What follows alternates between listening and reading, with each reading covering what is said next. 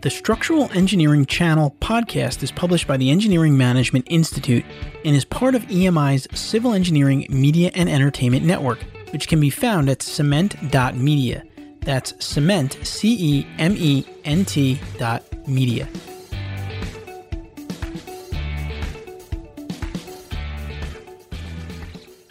Welcome to this episode of the Structural Engineering Channel, a podcast focused on helping structural engineering professionals stay up to date on technical trends in the field and to help them succeed in their careers and lives.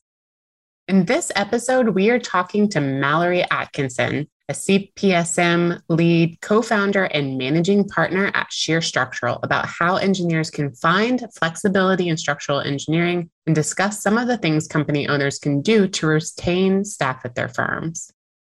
I'm your co-host, Matt Picardle. And I'm your co-host, Kara Green. Now let's jump into our conversation of the week with Mallory. This episode of the Structural Engineering Channel is brought to you by Colliers Engineering and Design. Colliers Engineering and Design is a multidisciplinary engineering firm with over eighteen hundred employees in sixty-three offices nationwide and growing fast. Colliers Engineering and Design maintains an internal culture that is nurtured through the promotion of integrity, collaboration, and socialization. Their employees enjoy hybrid work environments, continuous career advancement, health and wellness offerings, and programs and projects that have a positive impact on society. Colliers Engineering and Design stays on the cutting edge of technology, and their entrepreneurial approach to expansion provides personal and professional development opportunities across the firm. Leadership's dedication to the well-being of their employees and their families is demonstrated throughout the wide range of benefits and programs available to them. For more information, visit the career page on their website at colliers engineering dot com.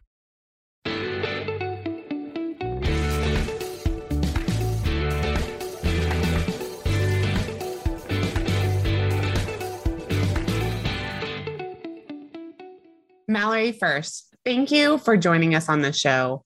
In your own words, could you please tell our listeners a little bit more about yourself, the firm you work for, and how you ended up incorporating a startup mentality into running a structural engineering firm? Thank you guys so much for having me. It's an honor to be here. I would first like to say I'm not a structural engineer, so fair warning, I'm not a structural engineer. I do own a structural engineering company, but I'm not a structural engineer. I actually started my career at Georgia Tech, getting a degree in construction management, and worked for a general contractor, being a site superintendent, a project manager for a really small company. Realized I loved the built environment, but I did not love being in the field each and every day. And so when I graduated, I went to go work for a multidisciplinary engineering firm in marketing and business development. And so that's where I fell in love with talking about the work that we do every day in the built environment and the spaces and, and you know, being a part of the spaces and places that people get to interact with each and every day. And got my M B A and thought I was kind of moving up towards the ownership route. And then I hit a ceiling because I'm not technical. In my view, and what I could see in the marketplace was definitely really hard for me being non-technical to go any further. And so I left the industry. And I went to go work for a tech startup and doing like total, something totally different. We were creating a mobile market research app. And in that space, I got to see like the fast-paced startup culture and how exciting that world was. And we were only building a market research app. Like that's what we were doing. And I was like, well, you know, when I was working in the built environment, like in engineering, like we were like building really cool buildings and roads and bridges and parks and why is nobody excited about this work? And people are really excited about technology, and technology is really cool. But again, the spaces and places that people interact with each and every day is way cooler, in my opinion. Like all good startups, we ran out of money. And so I took that opportunity to reevaluate. And I was like, look, I really, like I have this entrepreneurial spirit. It's why I went to go work for a tech startup. I wanted to have equity in something. So I wanted to just be a part of something and make those decisions at that level. And I thought I had something really valuable to offer. So I had reached out to a couple of my contacts in the industry and found one that I had worked with previously. And so we started talking, and who's now my current business partner. And so we started talking about that. And the more we just kind of started meeting about it, started talking about what this business could look like. She's obviously a structural engineer. And especially in the industry, there are very few female-owned structural engineering companies. That in itself was, you know, interesting and a lot of opportunity there. And we brought in our third business partner. And in twenty seventeen, after six months of talking, we launched Shear Structural and just about to hit our five-year anniversary. And we have thirteen full-time people, another four contract staff, and it's been a really fun ride. Yeah, that's really interesting, uh, especially the tech startup background, because those are they're pretty much split. You don't have people in both industries. No, you. Yeah, I feel like you would have a really spicy take on going from construction management and in like what I would consider a very like black and white type of field to something that's like very innovative and, you know, fast paced, as you mentioned, and moving that in back into a very, I wouldn't call construction or construction management slow per se. I did start in construction in Alabama, which is a slower pace for sure. I think that's what was what's so interesting, you know, being in the tech startup and like, literally we were thinking in like minutes. You're just like, how do we, you know, and we're always thinking about M V P, which is a minimum viable product. So you're just trying to do the minimum and then you're trying to see what sticks and then change, change, change, change, change. So it's all about as fast as you can go. And this is just for a, like a market research app. Like this isn't really that interesting, but I got to meet with like C M O at Delta and the C M O at Procter and Gamble. And I had these like really cool meetings and I'm getting to talk to these amazing people. And again, I'm like, how can I bring that mentality to the built environment? Like, how can I do that? And how can we innovate and change? And really we're already doing, there's a lot of innovation and change happening in our industry. We're just not talking about it. Like people don't know how to market it because again, typically, historically, marketers have reached a certain level and then that's it. And they're typically seen as proposal developers. You're not thinking, very few firms thinking marketing as a strategic play. So that was kind of what I was hoping to bring to our firm. The A E C industry in general is slow. I, I think I saw a graph once comparing the A E C to the tech industry. And I was like, okay, I get But again, the work that we do is so much cooler. Like, you know, what do I care about? Like, a, you know, an app on my phone that can change my face into a dog, right? And like those people, they like sell their company for ten million dollars. I'm like, this is crazy. So anyways, it's just, I digress. But, you know, it's again, you're like, how do we take a little bit of that and spice it up? Talk about engineering talent. It's something that over here, at least in the structural engineering industry, you know, we hear about finding talent, finding ways to attract and retain new staff, providing them flexibility. Particularly about flexibility, what does that mean to you engineering-wise? And what are some of the things that uh, Shear Structural has been doing that may might be more innovative than the standard that you typically see? Well, I think when you're talking about the standard in the A E C industry, the bar is typically pretty low. There's a lot of room for improvement. Part when we started Shear, you know, we were working out of my partner's basement and we didn't have any staff and we didn't have anybody that could do C A D or Revit. And so we had to be flexible from, we got literally got a project on our first day in business. And we were like, uh, we thought we were going to have like a couple weeks to plan. And so we started growing so quickly, we literally flexibility was forced on us. So we're working out of a basement. We're having, we're like calling everybody we know. We get a contract worker. We have a stay-at-home mom that we knew that we had worked with like, you know, ten years before who was at home. And she was excited to do a little bit of work. And then we had somebody moonlight for us. So again, like we had to have flexibility from day one as part of the culture of our company, just because our, I mean, the people that were helping us get the work done were working either limited hours, outside of work hours.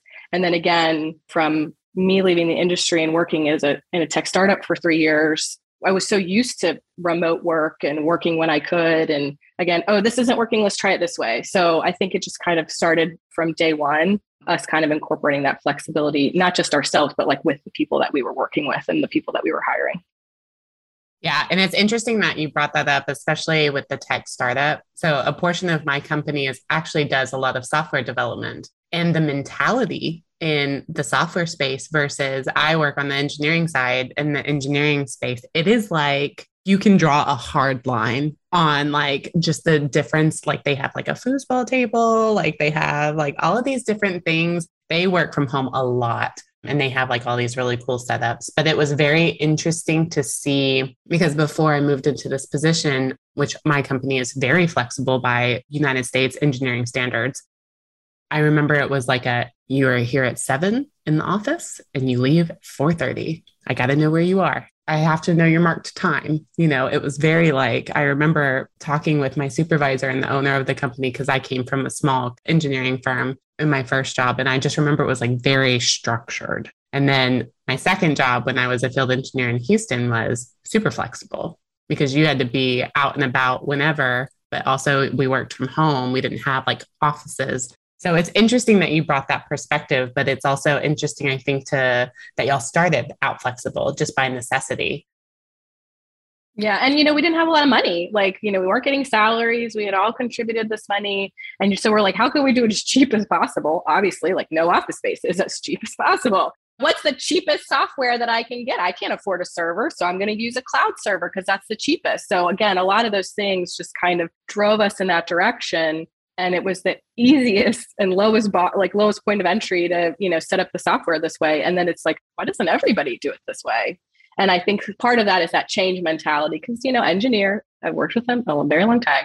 They just like really dislike change. I could use a stronger word. They hate change, but I'm going to say they just really, really dislike change. So yeah, this is how we've always done it. We always work in the office. How could you not work in the office? And there are pros and cons to both. You know, I really think that flexibility starts with trust. And, you know, again, we bill our time so we can see very easily with metrics, like if employees are getting their work done, and then we have deadlines. So again, it's like they're meeting deadlines, they're doing their time. Like, why don't we have that trust? And then we can be flexible on the schedule. Like, some people just work better at night. When I was at the startup, you know, the way that my team worked, they worked a lot like after ten a.m. And I'm coming from an engineering firm where our office opened at seven thirty. I was in the office at seven thirty. And I'm like, nobody's working until ten. This is crazy. But I was like, well, it's kind of nice. I'll get up, go work out, have breakfast, enjoy myself. And like, so that's really great. And then I got used to working later at night, like at nine o'clock. And that's really a productive time for me. It's quiet. My emails aren't coming in. And now I'm a mom. And so I want to pick my son up from school from four to six. I'm with him, spending some time with him. I put him down to go to bed, and then I can work again. And so that, you know, again, that's what works best for me. It doesn't have to work best for everybody, but it's like, you know, I think with employees, we just need to trust that they can get their work done. And, you know, especially it's like structural engineers typically have two degrees. So it's like you have somebody, a highly educated person, we should be able to trust them. So as long as the expectations are outlined, like, hey, I expect you to get this deadline done, or I expect you to work this many hours, I expect you to do this, then we need to trust them that they can get that done. You mentioned that it is a high trust environment. Especially a lot of engineering firms have transitioned, especially with, you know, the pandemic, everyone was working from home. And then there was maybe like a hard push to kind of get people back into the office. And a lot of people really resisted that. And maybe, you know, especially with your experience in the startup and starting from a more flexible standpoint, what are some of the challenges that you've faced with providing more flexibility? And what are the things that you've used to overcome it? I know for us, I'm in a flexible arrangement where I work three days in the office and two days at home. And like the goal was to essentially have all of our collaboration days in person when we could. And those are fall on my middle days of the week. What challenges have you seen, or do you have any with the flexible arrangement? In the pandemic, our challenge was our younger engineers really wanted more hands-on learning, and that was difficult to do that remotely, especially when the people that they're working with are a senior engineer who's just not used to the same level of technology. That's a learning curve for sure. So we do encourage our younger staff to spend more time in the office. So we have different levels of remote working based on the level of seniority of a staff member. And again, that goes back to trust, right? Like we should be able to trust a person a little bit more if they have a little bit more understanding of the job that they need to get done.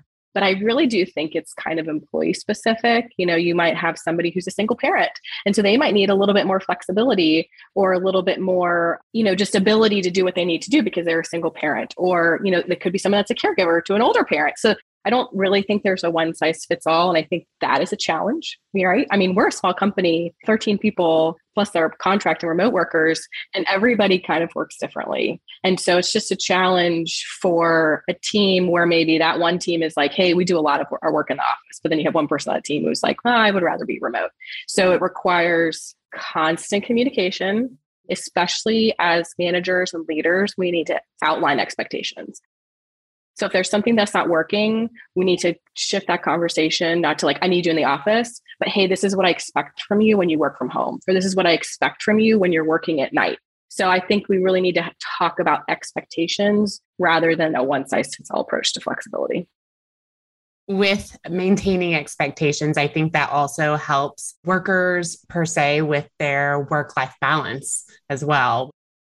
I know when I first transitioned to fully working from home during the pandemic, my work-life balance was worse. Like it was so bad because I would look at my computer setup and I'd be like, oh, but I have that one thing that I need to do. And then next thing I know, it's like eight o'clock at night. I started work at, you know, seven, and it really hurt my mental health doing that. And so at some point, I think it was probably maybe four or five months into the pandemic, I was like, all right, these are hard boundaries I have to set for myself. What I noticed is everyone was having, I think, that struggle because I would get emails at like one o'clock in the morning. I wouldn't answer them because I don't do that. I'm like, what are you doing at one o'clock in the morning? You should go to sleep. Like, I know you have a wife and kid at home. Maybe that's why you're working at one o'clock in the morning. I do a lot of work late at night, and it's a great, for me, it's just my absolute productive time. And then I can, when I'm at home, I can focus on my family. But what I have learned is we use Gmail. And so I schedule a lot of my emails. So like I might send it at midnight. I know how that, especially to a younger staff member, I don't want the expectations that like, hey, you should always be responding to me like whenever I email you. So like I'll schedule it for eight o'clock in the morning and then it's done. It's off my plate, out of my brain, and it doesn't make it look too bad like I'm emailing people late at night. So with your younger engineers, because you do offer this kind of flexible work arrangement, and I'm sure they do have, maybe they've increased their work-life balance once they've found that happy medium. What is some of the feedback you've gotten from employees about with providing them this flexibility, and has it increased their quality of life? Have they determined it? So there's the general morale of a company. How has that gone?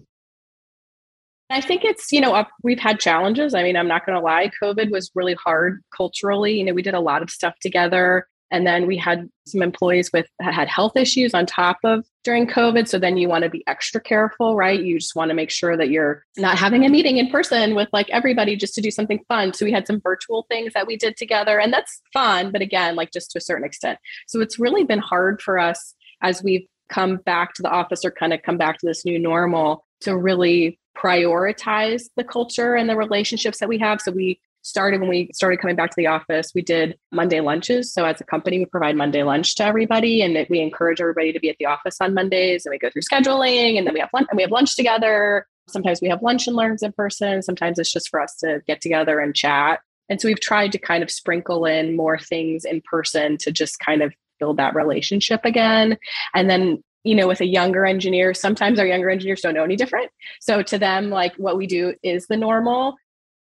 So I would say with our more senior engineers, you know, they just seem to appreciate that we, again, trust them and offer these unique options, especially, you know, we haven't talked about it much, but different employment types. So offering like part-time employment, maybe to somebody who used to be full-time and they really just want to work thirty hours a week because they have a family. So being open to having that conversation.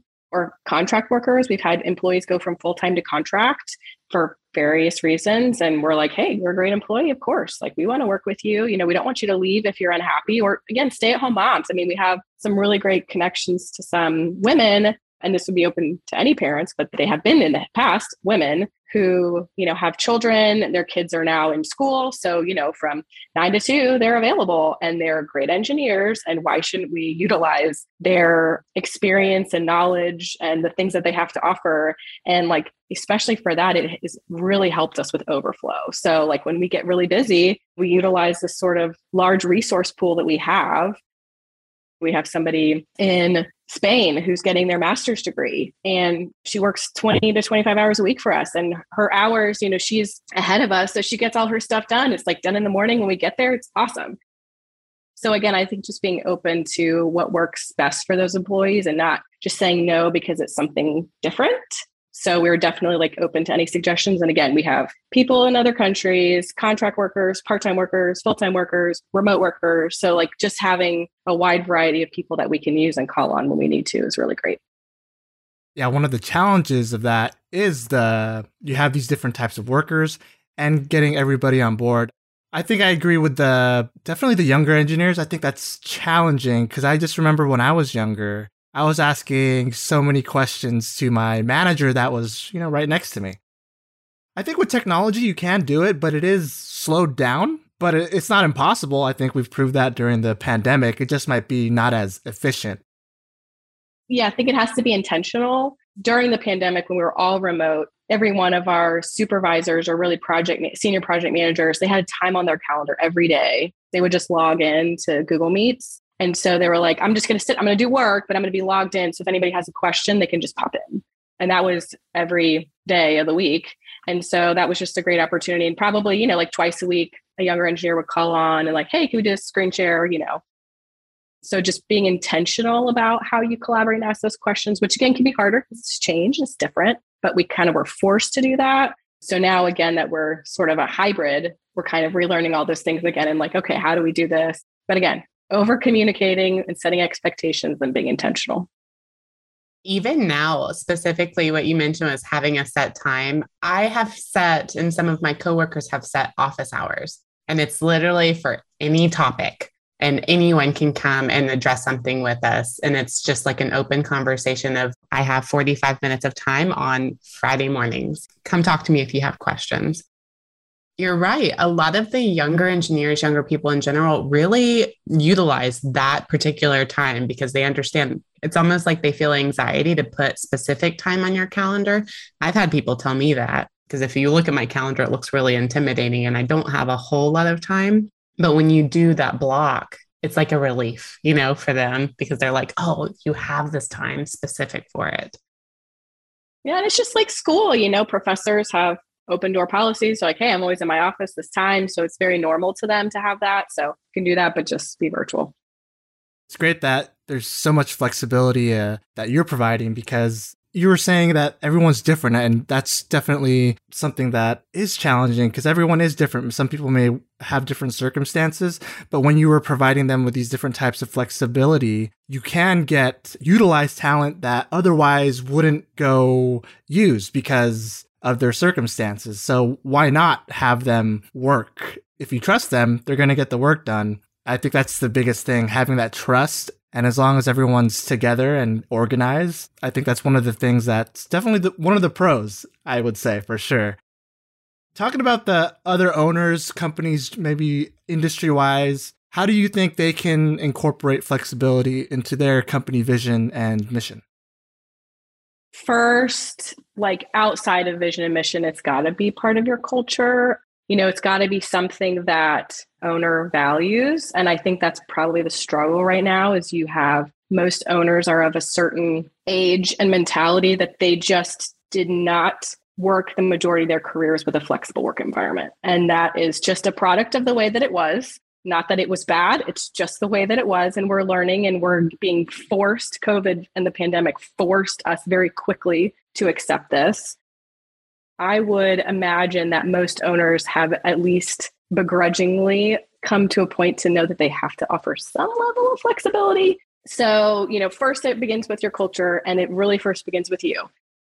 I don't want to be at the office working all the time. I want to see my family. So, you know, I make that a priority and I'm not like shy about that. I mean, every, like my daycare still is running on COVID hours, so they close early. So everybody knows that I have to leave early to go pick up my son. But again, I'm available. I'm always like, okay, you know, I'm available. One, text me if something's urgent, and then I'm going to be on after eight o'clock. So if anybody needs anything, you know, just let me know. So again, it's that communication. So I would say owners just need to come from them.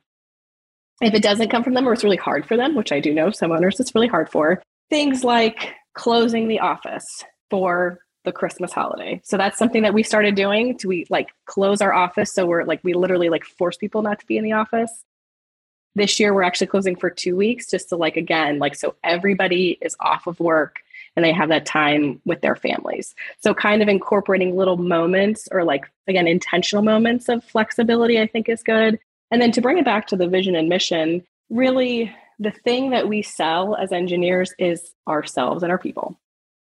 If your employees aren't incorporated into your mission and vision, I would ask you to relook at your mission and vision because you can't do anything without employees and without engineers to actually do it. So part of our vision is to have fulfilled employees. So again, everybody's different. So fulfillment might look like something different to different people. We specifically chose that word because we want to have happy employees. We want to have fulfilled employees. And we do have employees that surprisingly like don't ever want to work from home. And that is totally fine. There's a place for them. Just like we have employees that never come into our office that live in Spain. And like, that is how they are fulfilled. They are getting that work done. They are getting to work on unique and different projects while getting their degree. So I think, you know, to incorporate it into your mission and vision is to look at how your employee fits into that mission and vision. And so that's where I would start. Before we go on here, I'd like to recognize our sponsor for this episode, P P I, a leader in engineering exam prep for the F E and P E exams. P P I provides expert prep courses and study resources designed to help you pass the F E and P E exams the first time. P P I's live online courses include hours of lectures, problem-solving demonstrations, exam strategy sessions, office hours, and a passing guarantee. Check out P P I today at P P I two pass dot com to see all the options available for F E and P E exam prep. I'm on LinkedIn and I remember watching it's a C E O of a very prominent engineering firm, like attending how to turn your engineering firm into a hybrid situation following, you know, the pandemic. And I was like, interesting, because it's an international firm. And I was like, it's interesting that he's thinking about that because beforehand they were a more structured company. But I also know smaller firms that are very regimented. I work in the South. Some of that old school mentality is still like tried and true. They want you to come in the office. The second they could come into the office safely, they were like, all right, five days a week, seven to five. That's what this is going to look like from now on. So if you have that situation where, let's say, a company isn't as flexible or is not adopting flexibility, are there things that an employee can do outside of just leaving? Because that's how we've all heard about the Great Recession, you know? That it could maybe sway a company to changing their mindset around flexibility or a hybrid situation? I mean, there are so many articles about the value of offering flexibility to employees that, and it's again, like as an owner, it's in my face. I talk about it at professional organizations. I see it on LinkedIn. I see it in the things that I get. So if an employer is still like, nope, this is the way it's going to be, that's okay. Again, if that's, if you're looking for a culture of flexibility, that is not the right place for you. That is pretty much what an employee can do is leave. Or, you know, what you can do is you can say, hey, I'm considering leaving because this is what I want, but I like working here for X Y Z reason. And would you consider doing this for me? Like it's either I leave or I can stay, but like this. That's a hard conversation to have, especially for a younger employee. But, you know, not every job is meant for every person. We are not a company for every single person. You know, we are highly flexible, highly independent working. You know, we don't have a set career ladder. When you do this or you stay here for this long, you get to go here. You know, that's not us. And so not every employee is meant for that. Like some people need or want a lot of structure, and that's not the kind of company that we are. So I think you just have to define that. So I would hope an employee in the interview process is understanding what that company is offering or what its flexibility look like to them. So I would turn that and be like, when you're interviewing for a job, being sure to ask those questions, you know, hey, what if I have a doctor's appointment, you know, pop up in the middle of the day? Like, how do you guys handle that? And there are some companies that are like, you got to take P T O. And I mean, to me, that's crazy. You know, it's like, got to take an hour and a half of P T O to go to a doctor's appointment. I mean, doctors are open nine to five. Like we work nine to five. So it's just, if that. Yeah, exactly. You know, it's just, so how do, you know, maybe asking those questions in the interview are, are a good place to start. When I talk to my colleagues that are, you know, more into the management side of things, it's after COVID, especially if you're not going to offer some type of flexibility, other companies will, and you're going to lose out on a big talent pool portion. Now that people have become more aware that, you know, it's working from home, it's a lot more normalized now. And I think some of the stigma has uh, gone away from it. That's kind of the world that we're going to be living in. And companies have to adapt. Uh, how they adapt, whether they go all in or hybrid or not at all, I think uh, that's definitely something that's going to be ingrained or already ingrained in their cultures. And I really like how you're doing it because it does start from the top.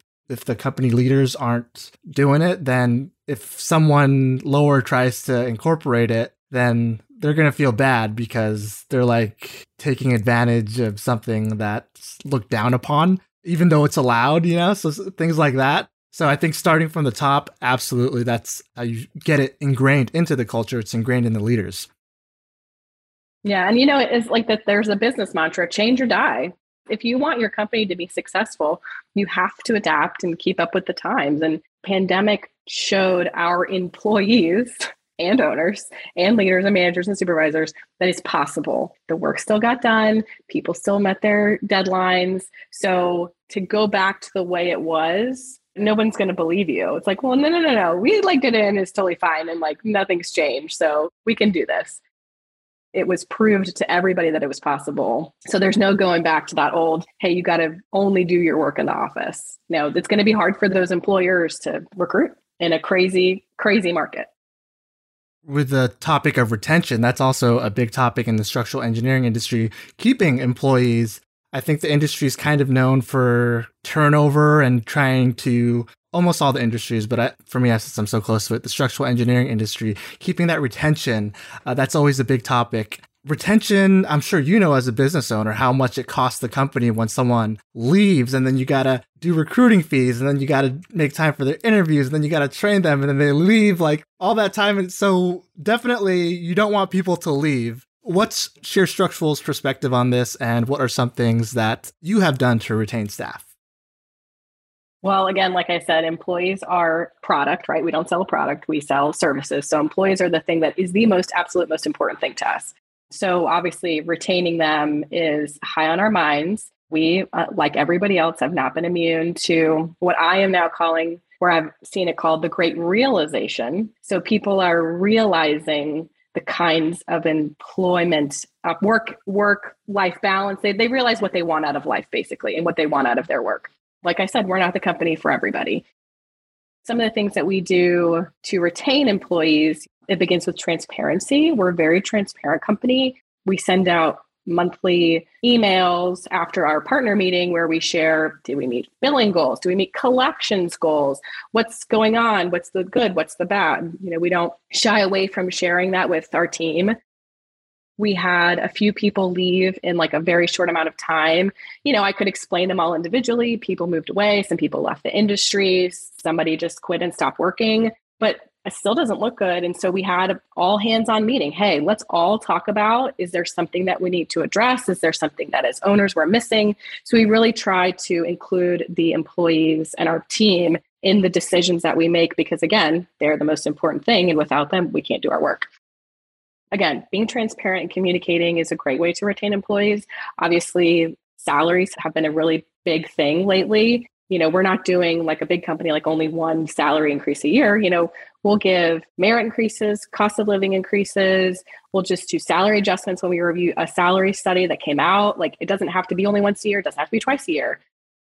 We did have a lot of people leave in a short amount of time. We went ahead and just gave people bonuses because we're like, we know everybody until we find a new hire. We're going to, you're going to be working more. We're going to do what we can and help you.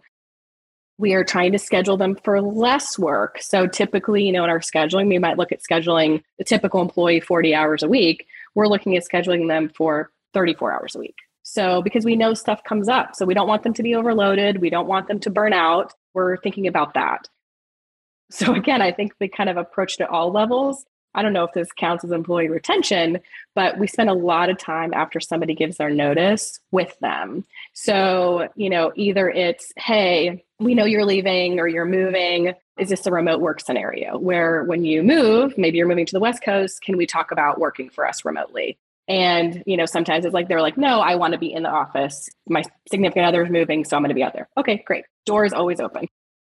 So we talk a lot about the door being open, and we try to make someone's experience leaving our company just as good as it was when they came. And we have had people come back. So we're five years old and we've had people come back because they feel like we, once they turned in their notice, we didn't shun them.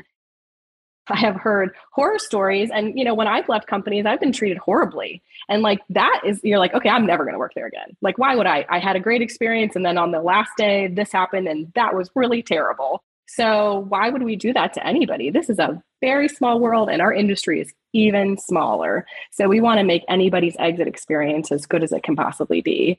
And the door is always open for you to come back. And we have had people come back. So again, I think it's including our employees in many of the decisions that we make and being transparent and communicating and then making sure that they know that there's a place for them when they come back. Or we've also had people that are like, hey, you know, I feel burnt out, I'm working too much. And it's like, let's talk about part-time. Like, let's talk about what twenty hours a week looks like for you and what that looks like for us. And so I think some people just, they've never had that as an option. And we've hired people part-time who are like, that's what I told my previous boss is like, hey, I'm working too much. I still want to work with you, but I only want to work twenty hours. And they're like, we're not set up for that. And I want to be like, come here, come, we're set up for that. I have any kind of employee, like any kind type of employee you want, like I got it. So like we have experience with it. We know how to work with it and just being available and flexible to what's the needs of the employee in that moment. Yeah. And I would even say that's a very thoughtful leadership style, that like a lot of the things that you mentioned is like trying to work with the employee as much as possible to make their work situation the best fit for both of you, because it is, and especially in a services oriented company, it really pays to listen to your employees and partner with them to make sure that their working life, however it shakes out, as best as possible. One thing you mentioned, and this is like such a hot topic because I think everyone is experiencing turnover, is doing the bonus for the people who are being retained or who are staying in the position. I mean, I've been in a situation where I worked on a team where we lost two team members and everyone had to pick up the slack, and all of a sudden, you know, you're working forty-five hours to like sixty. It's a really fast way to burnout. And then when someone gets hired on, if that work is not acknowledged, it's almost like a slap in the face when that happens. So you mentioning that, that is, I think, an incredibly good point to make, especially for a lot of companies who are having high turnover, is to really look at employees that you have who are picking up the slack and making the companies, the wheels still roll, and acknowledge that. Some firms might not have the cash to be able to do bonuses. I understand. But it's really like what you said, it's the acknowledgement. Like an employee wants to be acknowledged that, hey, I didn't leave, I'm staying. So like, can I just get a little bit of recognition that, you know, this is what I have to do now. And so again, I think it's just appreciating the employees that you have, because again, without them, you can't do anything. So, you know, just at least, you know, acknowledge, I mean, I mean, you're not gonna be able to give them a bonus every single time somebody leaves, but we do like handwritten thank you cards. You know, when somebody does something good, I mean, I think a handwritten thank you card goes a long way. So just the little things that we can do as leaders to appreciate the work, especially right now. I mean, we are all so busy. There are not enough engineers in our field, and it takes them a very long time to get there. So we will be in this for a very long time. It will be a long, it'll be years before we can kind of get back to normal without something major happening. And I just think that even a recession won't affect us, because we've had a ten year lack of investment in our industry, and especially in the talent in our industry. So we had low salary, low wages, low hiring for at post two thousand eight, and we are feeling those effects, and it will take us a very long time to get back up. We need to appreciate our employees. Yeah, that's also a very interesting take on the industry in general. I haven't heard that. I would agree with you, is that for a long time, structural engineers, I mean, I've even had it where my younger cousins, they've looked at engineering, they're not going into engineering, but it was, and it was because of, they're like, well, it's a very conservative industry, even though you work in it, Kara. And I'm like, I'm like, well, I can tell you that it's changing. Well, I mean, if you're going to a technical school and you're like, I could choose engineering or I can choose computer science, and when I graduate, I could get a job for sixty thousand dollars and work a ton of hours, or I can get a job for one hundred thousand dollars, work from home, be flexible, have fun. You're like, okay, that's a big difference. You know, we're not talking about like ten thousand dollars difference in salary. We're talking about major differences. Tech companies have been investing there, and it's like we as an industry need to invest there. We need to encourage kids who are like inclined to do engineering. I mean, they build Legos. They, you know, build sandcastles. Like they love engineering and the things that we do. But then when you get to college and you look at the numbers, it's like we need to make those numbers look better. And we're being, our industry, again, being forced into that direction because we have to, right? Like we have to have talent. We're getting there, but it's still slow. I hate to conclude our time because, I mean, this was such a great conversation, and it's such, like, I know it's not a super hot topic. I consider it a hot topic. I think it's so interesting. Do you have any final advice to maybe young engineers wanting to join a flexible company, or even maybe more tenured engineers who are trying to change the mind of the company they work for to a more flexible hybrid environment with some of the key benefits, the fast-moving pace of a startup company? What final advice could you give? I would say the two parts. Young engineers looking for, you know, a flexible situation, kind of what to keep an eye out for. And then for the more tenured engineers, how do they maybe get their company to really listen to them on a hybrid situation? For younger engineers, you know, my advice, and this kind of spans both flexibility and all things, is to just really increase your network. If you increase your network in and outside the industry, you'll be aware of what other firms are doing when it comes to flexibility.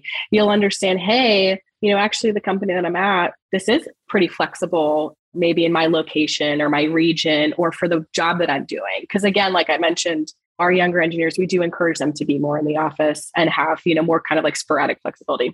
And we explain to them why that is, right? But having that network of other people that they can talk to where they're, you know, the other person's like, oh my gosh, we're, we're a button seat company. I have to be at the office at seven thirty every day and I can't leave until five thirty. So having that network will not only help you understand what else is out there, but it will also, even in our industry, always help you. I mean, like I would not be a business owner if I did not have the network that I have now. I mean, I would not have gotten a job in a startup when I had like zero technology and startup experience had I not had my network. Using your network and bolstering your network as early as you possibly can is a just a great thing for your career. For a more tenured person in the industry, if you have connection to your C E O or to the owner, I mean, that's when I think you need to be showing them that hybrid is here to stay, sharing those news articles, having them go to like, you know, an A C E C meeting or an a, like whatever, name your professional organization here. All these conversations are happening. I do a lot of stuff in the industry. I also do things outside the industry. So I'm a part of a couple of entrepreneur groups. And, you know, in those groups, I'm the typically the only person in the A E C engineering. And it's like, you hear from them and you're like, oh yeah, we still got some change to do. You know, you just hear what they're dealing with and you're just like, oh yeah, we're like so far behind, but I'm like, but I'm, I'm ahead in our industry. So I'm feeling good. There's so many more things that we can do and so much more growth that we can see and so many innovative things that other companies are doing. And they're doing the hard work, right? They're doing the, the trials. And I'm like, okay, you figure that out. And then you tell me and I'll do it. And then it'll make it look, look really good. I do think kind of having those relationships or those tenured engineers encouraging their business owners to be looking outside the industry. And I would say this is where when you have owners that are all engineers that are working on billable work, it's very hard for them to take that step back and kind of see, you know, and for me, I can't do engineering work. I, I mean, I, sometimes I wish I could help and like go and rabbit because people are working late on a deadline, but like I have to be thinking about the business all the time. I mean, that's all I can do, you know? And so I do think there is value to maybe relying on those non-technical people and those non-engineers to be maybe helping, encouraging, finding those things or making that case. So a tenured engineer can maybe talk to H R or marketing. Hopefully those are not also engineers, but they can, you know, be talking to those people and be asking them to help them make that case too. So there are good expertise in most engineering companies and we should be relying on those people, relying on our team. Great advice. I especially like the way you said about being open to the innovation that's happening in other industries. Because I think like what you were saying, most of the older owners, I guess, for structural engineering firms are probably typically the technical ones. And, you know, they rose up to leadership. And that's probably what they've been used to for X amount of years or, or whatnot. But having that outside, maybe even non-technical people that are looking at that, and it takes time, like you were saying, trial and error, but you're kind of learning from other industry professionals and seeing what works. And I think bringing that those types of innovations, I've heard things about, like you were saying, flexibility, but I've also been hearing things about how different companies have different pay structures, how they pay their employees, maybe with stocks or with some type of ownership instead of just salaried or bonuses. There's a lot of things because uh, my brother's in the tech industry and he's telling me how they do things too. And I'm like, we don't do that. We should. There's so many ways, but it, it does take that outside perspective. I know. Yeah. But like they've already done it. Like they did it like five, ten years ago. I mean, look at remote work. Tech companies have been doing it for ten years. And we're like, oh, what are the issues? And I was like, they've already figured out the issues. Just just look at what they're doing. Copy that, you know? It's like, again, we get so stuck into our industry ways. They've got to take the blinders off, you know, and be like, what are other people doing? And then what problems do they have, right? I mean, all, like, again, I go to the tech startup and I'm like, oh, these are the same problems that we had. Like, these are the same marketing issues or company issues or business issues that we had. You know, it's just like, okay, but like what now new tools do they have to solve them? Or how am I enabled as an employee to solve those problems like differently than I was previously? So it's like all these stuff are business challenges. All these businesses have these same challenges. It's just, yeah, they're ahead of us. Just look at what they're doing. Copy it. Well, thank you so much, Mallory. I think this is all that we have, but it was such a pleasure to talk to you and get your perspective on such an interesting topic. Well, I will say the engineering industry has been kind of forced into. And so a very refreshing take, especially from a business owner, on your flexibility and how it has really led your company to success. So thank you so much for your time and for sharing it with us. Thank you so much for having me. It was really fun.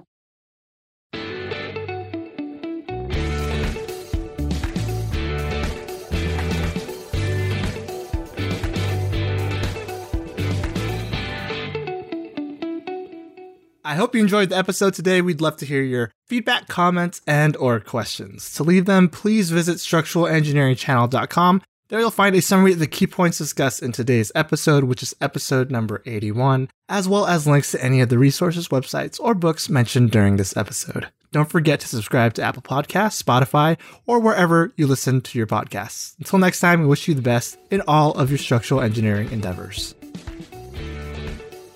The Structural Engineering Channel podcast is published by the Engineering Management Institute and is part of E M I's Civil Engineering Media and Entertainment Network. The opinions on the show are those of the hosts and guests, not their employers. For information on E M I's people and project management skills training programs for civil engineering professionals, visit engineering management institute dot org.